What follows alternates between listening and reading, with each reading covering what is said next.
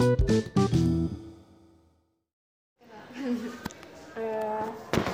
selamat pagi, Mbak. Eh, hari ini kita mau podcast terkait pendidikan, sistem pendidikan ataupun eh, perkembangan pendidikan di Kalimantan Timur. Eh, bukan di Kalimantan Timur aja sih, tapi di Indonesia ya. Eh, perkembangan dari pendidikan itu sendiri. Nah, boleh nggak Mbak perkenalkan namanya Mbak? Ah, ya boleh. Eh, pagi, nama saya eh, Eka Yuliana dari Fakultas Keguruan Ilmu Pendidikan Universitas Mula Harman. Eh, Mbak lagi semester berapa Mbak? Semester 7 nih. Lagi skripsian ya? Iya, lagi mulai garap-garap skripsi. Apa nih judulnya? Judulnya ini pengembangan media berbasis Android dengan bantuan program Adobe CS6 eh, untuk meningkatkan hasil belajar siswa SMA. Hmm. Kira-kira kenapa sih Mbak mengangkat itu? Maksudnya dalam studi akademisnya, kenapa ngangkat judul itu? Ya kemarin kan sebelum skripsian ini kan kami tuh kalau di FKIP itu ada PPL ya kayak sejenis praktek lapangan ke sekolah. Nah saya lihat itu minat belajar anak-anak itu kurang terus itu kayak anak-anak sekarang kan kayak pegangannya HP terus kayak no time without Android gitu ya. Jadi kayaknya ih mungkin supaya waktu mereka positif jadi coba dikembangin uh, media pembelajaran yang lewat HP jadi kayak nggak pegang gadget itu mainan online gitu sekali-sekali mereka bisa belajar lewat HP itu Eh, biar penggunaan Android itu lebih efektif dan memaksimalkan teknologi juga ya Mbak ya? Iya, kan sudah temanya ini ya revolusi 4.0 Oh. iya. Eh, kira-kira apa yang ingin ingin Mbak dapatkan datanya ketika untuk mengambil studi kasus terkait perkembangan berbasis Android, pendidikan ber- berbasis Android? ini sih karena pengembangan kan jadi kayak lebih eh, ke hasil belajar siswa gimana nih kalau misalnya eh, dia pakai eh kita ngajarnya pakai media konvensional eh, atau sejenis buku sama eh, pakai media Android kira-kira minat belajarnya meningkat nggak hasil belajar mereka meningkat nggak gitu. Mengambil objek studi kasusnya di mana Mbak? Sampel atau apa gitu maksudnya?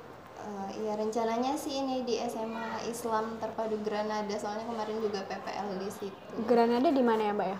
di Ring Road Oh masih Samarinda ya? Iya masih di Samarinda Eh, kira-kira masalah dan hambatan apa nih yang kira-kira ke depannya walaupun belum dilakukan dalam riset penelitiannya di lapangan maksudnya kira-kira hambatan apa? Masalah apa yang dia yang ada ke- dalam melakukan pra penelitian Eh, kalau menurut saya mungkin ini sih karena kan kayak media eh, Android baru gitu nah mereka gunakan mungkin eh, agak kebingungan di awal-awal. Tapi eh, insya Allah setelah itu kayaknya enggak soalnya kan di medianya juga petunjuk. Jadi di media pembelajaran saya ini kayak ada games gitu jadi kayak nggak terpaku sama materi pelajaran. Soalnya kan kalau di K13 itu kurikulum. Eh, iya kurikulum 2013 Eh, siswa-siswa itu harus lebih aktif daripada gurunya. Jadi kayak eh, apa ya ada timbal balik antara siswa dengan guru itu sendiri. Jadi di situ materinya cuma sedikit lebih ke games-gamesnya. Jadi mereka tertarik menarik gitu belajarnya sih.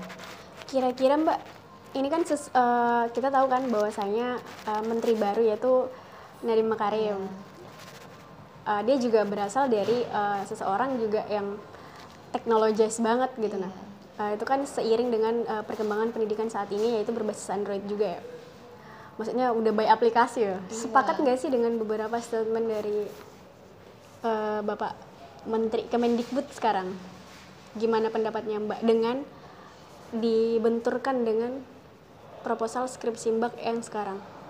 Kalau saya sepakat banget sih maksudnya eh, negara-negara lain kan kayak udah se- sebenarnya udah lama gitu nah mereka belajarnya eh, berbasis IT nggak cuma Android sih kayak multimedia interaktif gitu udah hilang gitu nah buku pelajaran kan kalau kita pakai buku pelajaran juga itu secara nggak langsung apa ya kertas kan pakai kertas dan cetakannya banyak secara dana banyak yang keluar. Jadi kalau berba- berbasis IT itu saya rasa lebih efisien sih bagus. Terobosan dari bapaknya bagus Eh, uh, saya sepakat sebenarnya mbak karena itu dalam meng, bisa mengurangi emisi dari penggunaan kertas itu sendiri. Bukan hanya emisi juga sih karena terkait penebangan dan lain dan lebih friendly juga sih uh, mempermudah kita. Uh, tapi bukankah kalau dia menggunakan media uh, Android ataupun teknologi itu cenderung atau lebih berpotensi dalam pengkopian dan lain-lain uh, maksudnya copy data file uh, adanya kecurangan-kecurangan lain karena kan setiap program itu akan selalu ada uh, kekurangannya dan bisa dibobol juga dan banyak terjadi marak di Indonesia sendiri karena belum ada sistem-sistem yang sangat kuat. Bahkan punya pemerintah aja berhasil untuk hmm, nah bagaimana pendapatnya mbaknya? Atau ini kan masalah pendidikan nih. Nah contoh kalau dia belajar bahasa Android berarti penyimpanannya juga bakal di melalui medianya.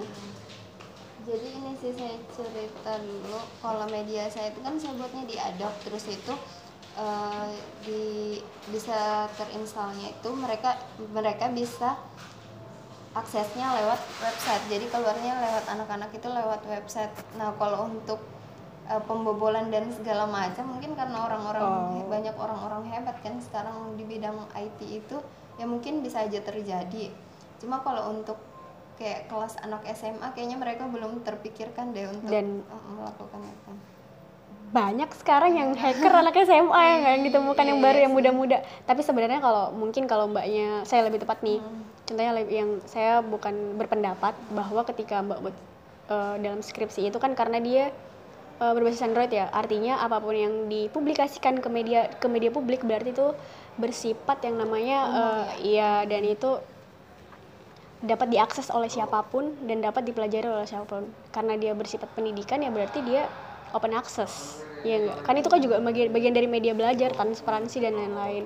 Kecuali kalau bidang hal-hal yang seperti riset-riset yang benar-benar hanya dibaca oleh siapa siapa uh, tertentu ya menurut saya perlu yang namanya keamanan yang sangat diperketat dalam kunci-kunci dalam sistem IT-nya gitu. Lalu mbak Eh, kira-kira gimana sih sistem Android di media belajar sistem Android untuk di Kalimantan Timur kalau penerapannya? Bukan penerapan aja sih. Bagaimana pendapat Mbak perkembangan media belajar menggunakan handphone deh? Nah kalau di Kalimantan Timur sendiri saya rasa masih sangat kurang banget. Ini uh, kan di bimbingan Prof. Lambang ini um, semuanya tuh disuruh ngambil pengembangan. Soalnya uh, menurut beliau kayak guru-guru sekarang itu harus punya produk gitu nah uh, jadi kan kalau skripsi itu bisa kayak pengaruh model pembelajaran bla bla bla. Nah dari beliaunya itu kayak kurang setuju tentang itu karena udah banyak yang kembangin. Jadi dari beliau kayak pengen banyak uh, anak bimbingannya yang uh, mengeluarkan produk. Jadi kan karena minimnya uh, ya itu tadi minimnya produk-produk yang berbasis Android. Jadi kayak beliaunya pengen itu supaya kayak di Kalimantan Timur ini udah nggak ini lagi loh. Apa sih namanya? Nggak kudet kudet banget. Udah kayak bisa ngikutin zaman. Tidak gaptek gak ya, teknologi gaptek. oh. Uh, artinya kita bersepakat bahwasanya di Kaltim memang masih belum iya, minim banget sih. masih minim penggunaan Android atau uh, HP yang teknologi tinggi ya yang bisa mengakses beberapa media pen, media belajar gitu. Nah lalu uh, gimana sebenarnya bagaimana bagaimana seorang guru ataupun pengajar menyikapi siswa-siswa ataupun pelajar dalam penggunaan handphone dalam membatasi ataupun mengontrol penggunaan handphone itu sendiri? Kan mbak bakal calon guru dong. Yeah.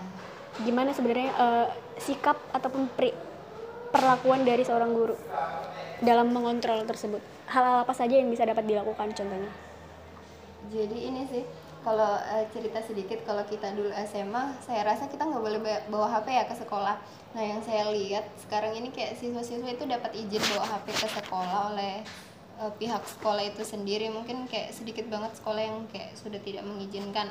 Uh, kalau di tempat PPL saya kemarin itu mereka boleh bawa HP tapi kayak jam-jam pelajaran itu disimpan gitu loh. Disimpan ke wali kelasnya nanti istirahat diambil. Habis itu disimpan ke wali kelas lagi baru pulangan diambil Nah, kalau untuk membatasinya eh, pengawasan dari guru itu sendiri eh, kan pelajaran mereka itu sekolah sekarangnya dari pagi banget ya sampai siang. Jadi kayak banyak waktunya di sekolah. Jadi kayak guru itu punya kontrol uh, terhadap siswa-siswa yang pakai HP itu. Jadi ini sih lebih kayak memperketat peraturan dari sekolah aja. Berarti artinya harus ada kebijakan ataupun aturan yang benar-benar uh, harus dipertegas juga. Iya pengawasan baik di sekolah ataupun sebenarnya orang tua perlu andil nggak sih? Perlu kan ya? Perlu banget. Karena terkadang penggunaan teknologi apalagi Android ini bisa terlalu berlebihan juga. Itu akan menjadi permasalahan besar juga kepada uh, siswa ataupun pelajarnya gitu. Lalu uh, selain targetannya pelajar siapa aja sih sebenarnya? Ada nggak uh, dalam sampel penelitian Mbak itu juga ke guru-gurunya atau lembaga pendidikan itu sendiri? Atau cuma ngambil sampel dari pelajar-pelajarnya saja? Iya kalau sampelnya dari pelajar. Guru-guru contohnya kan guru juga perlu dong Nah, kalau dari guru itu sebagai ini validator. Kalau dari saya pakainya mereka sebagai ahli media sama ahli materi. Jadi kayak memvalidator e, bagus nggak nih e, sebenarnya pengembangan yang berbasis Android ini pendapat mereka seperti apa. Ya lebih sampelnya lebih ke penilaian sih, ke validasi. Hmm. Berapa bulan kira-kira penelitiannya, Mbak? Sebulan sih Pembimbingnya Pak Pak, Pak Lambang. Pak Lambang sama pembimbing dua Prof Lambang ya dari FKIP. Beliau sekarang jadi ketua LP3M. LP3M Unmul ya. Hmm.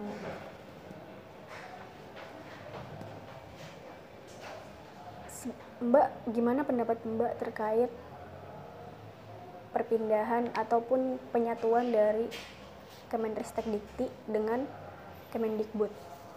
ada nggak? Boleh nggak mbak memberikan satu statement atau anggapan? Apa sih yang berubah? Kenapa ristek dikti maksudnya? Ristek kan riset dan teknologi yang hmm. yang harusnya untuk uh, hanya tingkat perguruan tinggi. Nah sekarang disatukan dengan Kemendikbud Pendidikan dan Budaya. Ya jadi sebenarnya kan uh, sebelum sebelum digabung memang sebelumnya kan Kemendikbud terus itu berlaku satu periode berpisah Kemendikbud sama Ristek Dikti.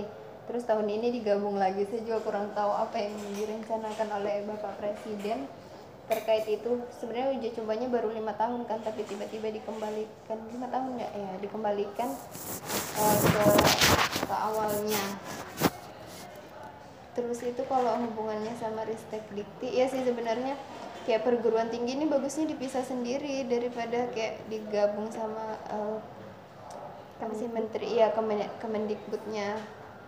Soalnya kan kayak kalau tahap kita tuh kayak beda gitu nggak sih dari SD SMP SMA baik terus itu naik ke perguruan tinggi tuh jenjangnya lebih beda lagi. Baiknya dipisah sih untuk menterinya cuma kan digabung. Kita lihatlah inovasi ke depannya bagaimana. Hmm, kalau di di FKIP sendiri media belajarnya itu sudah kadang pengajar-pengajarnya ataupun dosen sudah by aplikasi nggak sih? Maksudnya sudah kadang kalau memberikan materi sudah ada yang melalui online belum? So file ataupun media belajarnya melalui online sudah ada belum? Saya rasa belum sih lebih kepada umumnya yang uh, lewat PowerPoint gitu jelasin gitu aja. Oh apa harapan mbak ketika skripsi ini sudah selesai apa yang ingin diharapkan dari hasil penelitian ini ke depannya? Hmm, ini sih kan kalau di skripsi ini kan cuma satu bab gitu harapannya kayak uh, kan kalau saya juga kayak collab sama anak FKTI soalnya kan kalau kode pemrograman. Dia perlu kan, coding uh, dan buat program kita nggak belajar jadi saya minta uh, bantuan dari mereka. Jadi mungkin ini sih kolaps lebih banyak kolaps kolaps antara anak-anak pendidikan sama anak-anak uh, eh, TI sendiri supaya pengembangan media ini tuh lebih besar gitu nah skalanya. Soalnya kan kalau ini cuma satu bab terus itu jadi kayak anak-anak juga punya akses nggak harus pakai punya hard file buku gitu sih gitu jadi ada project besar lah harapannya antara dua fakultas atau fakultas lain juga boleh hmm, jadi harapannya juga ada ada output dari hasil skrip bukan hanya sebatas hanya dalam kertas skripsi ataupun beberapa data riset akademis tetapi ada juga output berupa prototype prototype dari aplikasi itu sendiri ataupun sistem Android itu sendiri gitu ya, yang memuat isi-isian dari bahan belajarnya skripsi Mbak. Begitu maksudnya ya? Iya, pengennya sih begitu. Berarti nanti nanti ada back end itu kalau dari FKTI lalu ada yang buat UV dan lain programan di belakang. Kebetulan eh, ada saya kebetulan kita pernah juga sih buat proyek ini dengan P3M tepatnya dengan eh, Ipung, Ajis, Oh, Kak Ibu. Andri, terus ada ada perempuan juga yang kemarin jadi asisten di FKTI juga tapi sekarang udah lulus sepertinya lalu ada Andri maksudnya Amang. Eh Andri Andri Nardo baru Am, Imang. Imang itu maksudnya si Amang namanya Imam sih kita panggil Amang. Kita ada berempat eh berlima. Berempat sih sebenarnya satu lagi tuh kadang jarang datang jarang. Kita juga sering ngumpul di sini. Kebetulan aplikasi kita tuh buat aplikasi tentang eh, pohon-pohon pohon-pohon yang ada di sekitar rektorat. Sama juga sepertinya. Kita membuat bahan ajar juga di dalamnya. Jadi ketika orang praktikum mereka udah bisa melihat bagaimana identifikasi pohon ini lewat Android. Walaupun di Google sudah banyak cuman kan by aplikasi jadi nggak susah lagi. Hmm, ada beberapa kesamaan. Sepertinya saya sudah bisa menangkap arah dari penelitian ini. Eh, Mbak asli dari Bontang ya? Iya, aslinya Bontang. gimana penda bagaimana sih eh, bagaimana siswa-siswa kecenderungan siswa-siswa dari Bontang itu sendiri dalam menang dalam penggunaan HP Android maksudnya mayoritas kita nggak berbicara sampel kan kita kan belum ada uji ya dari pendapat Mbak aja Kalau di Bontang, eh, sebenarnya udah lama juga sih nggak balik Bontang. Jadi ini kurang kurang banyak tahu lah tentang mm-mm, apa-apa yang ada di Bontang. Jadi untuk penggunaan, ta- tapi saya rasa di mana-mana sekarang untuk penggunaan Android itu untuk anak-anak kayaknya berkembang pesat banget deh. Hmm, apa harapan Mbak untuk guru-guru di Indonesia? Karena kita lihat ya banyak banget juga pendidikan yang belum merata di seluruh Indonesia, apalagi di Kalimantan Timur. Iya. Nah, apa harapan Mbak untuk guru-guru di seluruh Indonesia ataupun untuk pemerataan sistem pendidikan yang ada di Indonesia? Ini sih yang pertama untuk pemerataan sistem pendidikan di Indonesia ya. Eh, kemarin kan sempat ada SM3T nah saya itu sebenarnya kecewa banget pas SM3T Ikut itu. tesnya.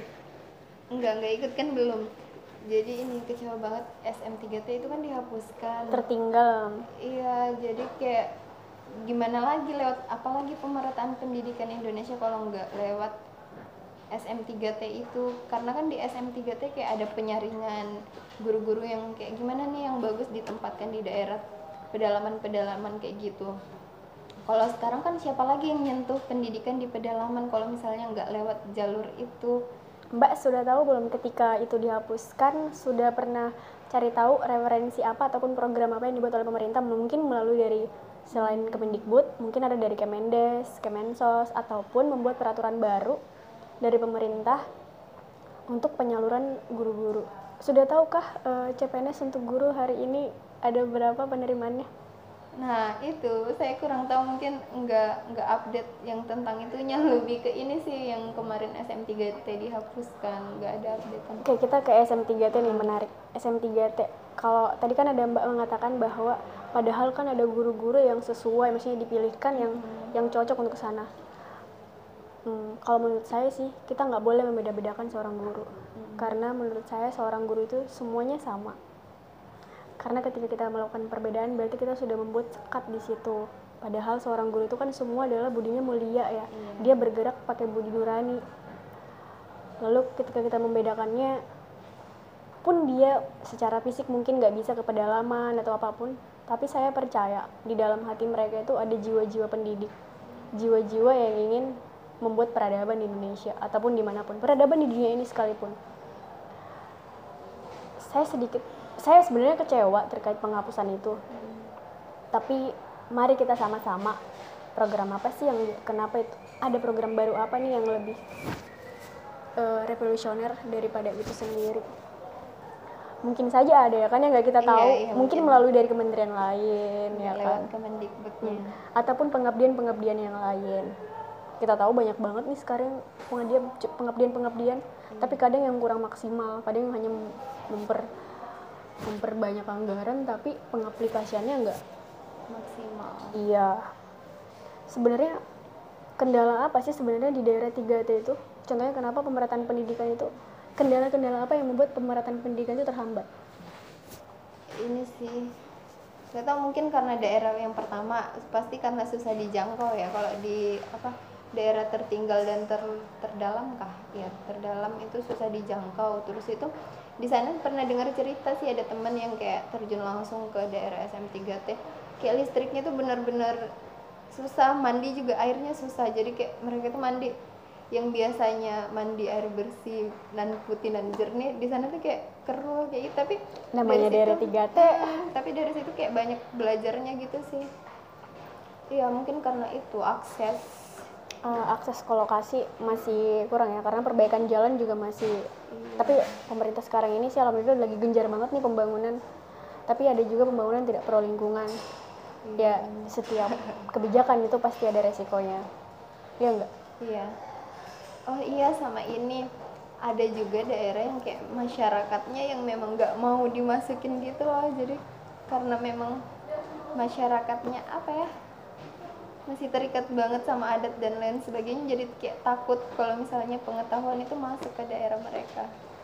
Masih ada daerah beberapa daerah yang pendidikannya seperti itu. Kebetulan kan saya KKN kebangsaan di Gorontalo. Jadi eh, kita itu juga ke daerah-daerah yang kurang terisolir bahkan sinyal nggak ada. Dan saya juga punya teman tuh yang kemarin dari Unmul dia udah S2 kayaknya sekarang eh udah lulus S2 juga tapi dia lagi ngajar. Anak FK bahasa Inggris tapi dia ikut program 3T juga. Kemarin dia ikut yang ke NTT dari Unmul dia anak IMAPA dia laki-laki. Yang mungkin orang berpikir IMAPA bagaimana tapi dia lumayan pengabdiannya. Lalu dia pergi ke NT, eh, NTT di timur dia ke timur. Eh, jadi saya lihat ketika dia di sana program itu juga. Dia pulangnya kayak lebih lebih segar cara berpikirnya dan dia cara untuk mendidik orang lain juga lebih lebih nat- natural sih cara lebih terbuka juga kepada siswa-siswa. Berarti mbak pengen banget ikut itu? Iya, sebenarnya pengen sih maksudnya karena kita kan pendidik pendidik muda tuh banyak gitu lah yang jiwanya ke sana. Cuma karena eh, nggak ada sarana untuk ke sananya ya udah jadi kalau saya kan Bontang paling ujung-ujungnya kayak balik ke Bontang lagi gitu kalau misalnya ada lowongan. Penutup nih mbak. Apa harapan mbak untuk Unmul tercinta? Untuk Unmul ya eh, harapan besarnya sih karena kita bentar lagi jadi ibu kota ya nggak? Eh, semoga ibu kota apa nih? Ibu kota negara dong. Oh IKN ya IKN Eh, ke depannya pengembangan dan pendidikan yang ada di Unmul sendiri kayak lebih apa ya meningkat lagi lebih berkembang lagi. Sarana prasarananya lebih ditingkatkan lagi eh, lebih diratakan lagi lah antar fakultas-fakultas itu. Terus itu sukses sukses terus lah buat Unmul pokoknya. Jadi universitas yang bisa bersaing di Indonesia. Eh, baiklah semoga harapan-harapan kita bersama. Dan saya sepakat dengan apa yang kata mbak. Apa pun itu semoga yang terbaik untuk Kaltim. Iya. Terima kasih banyak. Wassalamualaikum warahmatullahi wabarakatuh